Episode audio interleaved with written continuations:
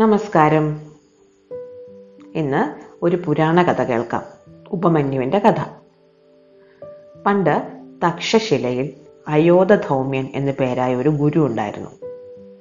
ഗുരുവിന് മൂന്ന് ശിഷ്യന്മാരുണ്ടായിരുന്നു: ഉപമന്യു, അരുണി, വേദൻ. കുട്ടികൾ ഗുരുകുല സമ്പ്രദായ പ്രകാരമായിരുന്നു അയോധധൗമ്യന്റെ അടുത്ത് ശിക്ഷ അഭ്യസിച്ചിരുന്നത്. അതായത് അവർ ഗുരുവിനോടൊപ്പം ഗുരുവിന്റെ വീട്ടിൽ തന്നെ താമസിക്കുകയായിരുന്നു. ഗുരുകുലത്തിൽ താമസിച്ചുകൊണ്ട് ഗുരുവിനെയും അദ്ദേഹത്തിന്റെ ഭാര്യയെയും വീട്ടുജോലികളിലും മറ്റ് പൂജാതി കർമ്മങ്ങളിലും ഒക്കെ സഹായിക്കുകയും അതോടൊപ്പം പഠനം തുടരുകയും ചെയ്യുന്ന ഒരു രീതിയായിരുന്നു. ഈ മൂന്ന് കുട്ടികളും ഗുരുവിനോടൊപ്പം തന്നെയായിരുന്നു താമസിച്ചിരുന്നത്. അതിൽ ഗുരുവിന് ഏറ്റവും ഇഷ്ടം ഉപമന്യുവിനോടായിരുന്നു. കാരണം ഉപമന്യു നല്ല ഒരു കുട്ടിയായിരുന്നു, മിടുക്കനായിരുന്നു.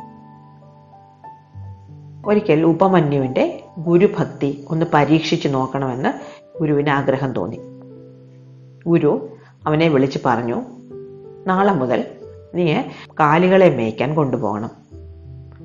വൈകിട്ട് വന്നിട്ട് എന്തെങ്കിലും പഠിക്കാനുണ്ടെങ്കിൽ പഠിച്ചാൽ മതി. പക്ഷെ പകല് നീ ഇവിടെ കാണാനേ പാടില്ല, കാലികളെ മേയ്ക്കണമെന്ന് പറഞ്ഞു. ഉപമന്യു ഒരു മടിയും കൂടാതെ സമ്മതിച്ചു. പിറ്റേന്ന് മുതൽ അവൻ കാലികളെ മേയ്ക്കാൻ പോയി തുടങ്ങി.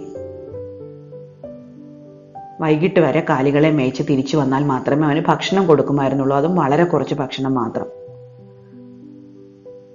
പക്ഷെ ഉപമന്യുവിന് ഒരു ക്ഷീണവും ഉണ്ടായിരുന്നില്ല.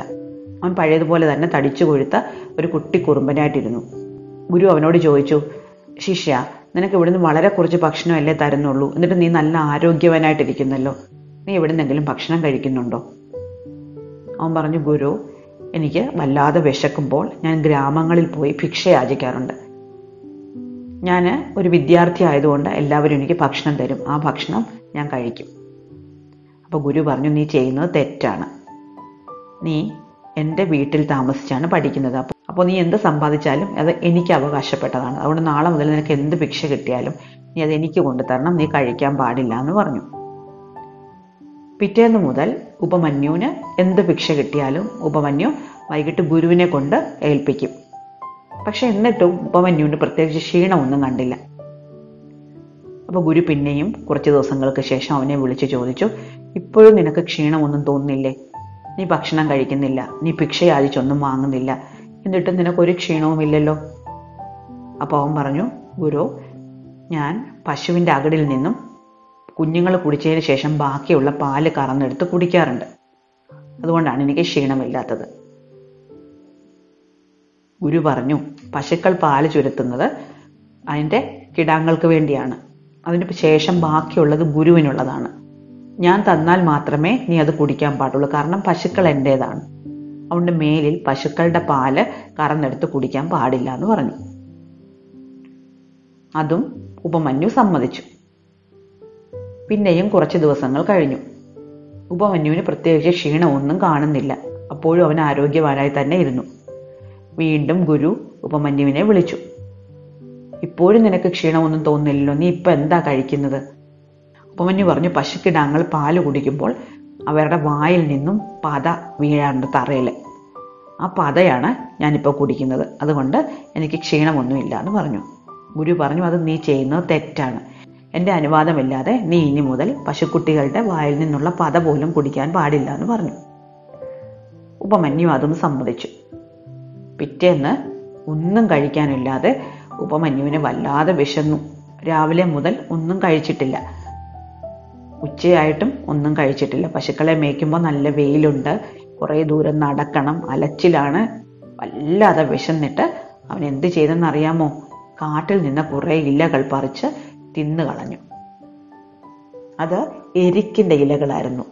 എരിക്ക് എന്ന് പറയുന്ന ചെടിയുടെ ഇലകൾ കഴിച്ചാൽ കണ്ണിൻ്റെ കാഴ്ച പോകും. അത് ഉപമന്യുവിനെ അറിഞ്ഞുകൂടായിരുന്നു. ഉപമന്യുവിൻ്റെ കണ്ണിൻ്റെ കാഴ്ച പോയി. കണ്ണിന് കാഴ്ച പോയ ഉപമന്യു തപ്പിത്തടഞ്ഞ് നടന്ന് ഒരു കിണറ്റിനുള്ളിൽ വീണുപോയി, ഒരു പൊട്ടക്കിണറ്റിനുള്ളിൽ. കണ്ണ് കാണാമായിരുന്നുവെങ്കിൽ അതിനുള്ളിലേക്ക് ഊർന്നു കിടക്കുന്ന വള്ളിപ്പടർപ്പുകളിലോ വല്ലതും പിടിച്ച് ഉപമന്യു രക്ഷപ്പെട്ടേനെ. പക്ഷേ കണ്ണ് കാണാത്തതിനാൽ അവൻ ആ കിണറ്റിൽ തന്നെ കിടന്ന് കരഞ്ഞു. വൈകിട്ടായപ്പോൾ പശുക്കിടാങ്ങളെല്ലാം വീട്ടിലേക്ക് തിരിച്ചുപോയി. ഉപമന്യുവിനെ കാണാഞ്ഞ് ഗുരുപത്നിയും ഗുരുവും മറ്റ് ശിഷ്യന്മാരും വല്ലാതെ വിഷമിച്ചു. സാധാരണ പശുക്കൾ എത്തുമ്പോൾ ഉപമന്യുവും കൂടെ എത്താറുള്ളതാണ്. രാത്രിയായി, ഉപമന്യുവിനെ കണ്ടില്ല. എല്ലാവരും കൂടി ഉപമന്യുവിനെ അന്വേഷിച്ചിറങ്ങി. അവര് ഉപമന്യുവിനെ അന്വേഷിച്ച് അങ്ങനെ നടക്കുമ്പോൾ പൊട്ടക്കിണറ്റിൽ നിന്ന് ശബ്ദം കേട്ടു. നോക്കുമ്പോഴുണ്ട് അവൻ ആ കിണറിനുള്ളിൽ കിടപ്പുണ്ട്. അവൻ പറഞ്ഞു, ഗുരു, ഞാനൊരു ഇല പറിച്ച് തിന്നതാണ്, എൻ്റെ കണ്ണ് കാണാതായിപ്പോയി. ഗുരു പറഞ്ഞു, എനിക്കിതിലൊന്നും ചെയ്യാനില്ല, കണ്ണിന് കാഴ്ച തരാനുള്ള വിദ്യകളൊന്നും എനിക്കറിഞ്ഞുകൂടാ, അതുകൊണ്ട് അശ്വിനി ദേവകളെ പ്രാർത്ഥിക്കണം. അശ്വിനി ദേവകളാണ് എല്ലാ ഔഷധങ്ങളുടെയും ദേവന്മാർ. അവരെ പ്രാർത്ഥിച്ചാൽ അവർ നിന്നെ തീർച്ചയായിട്ടും സഹായിക്കും. അതുകൊണ്ട് നീ ആ കിണറ്റിനുള്ളിൽ കിടന്ന് അശ്വിനി ദേവകളെ പ്രാർത്ഥിച്ച് പ്രസാദിപ്പിക്കാൻ പറഞ്ഞു. എന്നിട്ട് ഗുരു തിരിച്ചുപോയി. പാവം ഉപമന്യു കിണറ്റിനുള്ളിൽ കിടന്ന് അശ്വിനി ദേവകളെ പ്രാർത്ഥിക്കാൻ തുടങ്ങി. ഒരുപാട് നേരം പ്രാർത്ഥിച്ചു, മനമുരുകി പ്രാർത്ഥിച്ചു. അവൻ്റെ പ്രാർത്ഥന കേൾക്കാതിരിക്കാൻ അശ്വിനി ദേവകൾക്ക് പറ്റില്ലായിരുന്നു. അത്ര തീക്ഷ്ണമായ പ്രാർത്ഥനയായിരുന്നു. അശ്വിനി ദേവകൾ പ്രത്യക്ഷപ്പെട്ടു. അവരുടെ കയ്യിൽ ഒരു പലഹാരമുണ്ടായിരുന്നു, ഒരു ഔഷധ ഗുണമുള്ള പലഹാരം. അവർ ഉപമന്യുവിനോട് പറഞ്ഞു, നീ ഈ പലഹാരം കഴിക്കാമെങ്കിൽ നിന്റെ കണ്ണിന് കാഴ്ച കിട്ടുമെന്ന് പറഞ്ഞു. ഉപമന്യു പറഞ്ഞു, ഞാനിത് കഴിക്കില്ല, എൻ്റെ ഗുരുവിനോട് ചോദിക്കാതെ എനിക്ക് ഭക്ഷണം കഴിക്കാൻ പറ്റില്ല. ഗുരു എന്നോട് ഭക്ഷണം കഴിക്കരുതെന്ന് പറഞ്ഞിട്ടുണ്ട്, അതുകൊണ്ട് എനിക്ക് ഭക്ഷണം വേണ്ട. അതല്ലാതെ എന്തെങ്കിലും ചെയ്ത് എൻ്റെ കണ്ണിന് കാഴ്ച തിരിച്ചു തന്നാൽ മതിയെന്ന് പറഞ്ഞു. അശ്വിനി ദേവകൾ പല രീതിയിൽ അവനോട് പറഞ്ഞു നോക്കി. ഉപമന്യു പറഞ്ഞു, എനിക്ക് കണ്ണിന് കാഴ്ച വേണ്ട, എന്നാൽ പോലും ഞാൻ ഈ ഭക്ഷണം കഴിക്കില്ല. എൻ്റെ ഗുരുവിൻ്റെ അനുവാദമില്ലാതെ ഞാൻ ഈ ഭക്ഷണം കഴിക്കുകയേ ഇല്ല എന്ന് പറഞ്ഞു. അവൻ്റെ ഗുരുഭക്തിയിലും അനുസരണാശീലത്തിലും അശ്വിനി ദേവകൾക്ക് പോലും അത്ഭുതമായി. സ്വന്തം കണ്ണിൻ്റെ കാഴ്ച കിട്ടാൻ വേണ്ടി അവൻ ഭക്ഷണം കഴിക്കുമെന്നാണ് അവരെല്ലാവരും വിചാരിച്ചത്. അശ്വിനി ദേവകൾ പറഞ്ഞു, നിന്റെ ഗുരുഭക്തി അപാരമാണ്, നിന്റെ അനുസരണാശീലം അതിവിശിഷ്ടമാണ്, അതുകൊണ്ട് നിനക്ക് ഞങ്ങൾ കണ്ണിന് കാഴ്ച തിരിച്ചു തരാം. മാത്രമല്ല, നീ വളരെ ശ്രേഷ്ഠനായി തീരുകയും വളരെ മഹാനായി തീരുകയും ചെയ്യും എന്ന് പറഞ്ഞിട്ട് അവൻ്റെ കണ്ണിൻ്റെ കാഴ്ച അശ്വിനി ദേവകൾ തിരിച്ചു കൊടുത്തു. മാത്രമല്ല, അവൻ്റെ നന്മയുടെയും അവൻ്റെ സത്യത്തിൻ്റെയും അടയാളമായിട്ട് അവൻ്റെ ഒരു പല്ല് സ്വർണ്ണ പല്ലാക്കി തീർക്കുകയും ചെയ്തു. ഉപമന്യു തിരിച്ചു ചെന്ന് ഗുരുവിനോട് കാര്യങ്ങളെല്ലാം പറഞ്ഞു. ഗുരുവിന് വളരെ സന്തോഷമായി. ഗുരു അവനെ അനുഗ്രഹിച്ചു. എന്നിട്ട് പറഞ്ഞു, എൻ്റെ പരീക്ഷയിൽ നീ വിജയിച്ചിരിക്കുന്നു, നീയാണ് ലോകത്തിലെ ഏറ്റവും ഗുരുഭക്തിയുള്ള കുട്ടിയെന്ന് എനിക്ക് മനസ്സിലായി. അങ്ങനെ ഗുരുഭക്തിയുടെ മകുടോദാഹരണമായ ഉപമന്യു പിൽക്കാലത്ത് വളരെ മഹാനായി തീർന്നു. ഇഷ്ടമായോ കഥ? അടുത്ത കഥ അടുത്ത ദിവസം പറഞ്ഞു തരാം.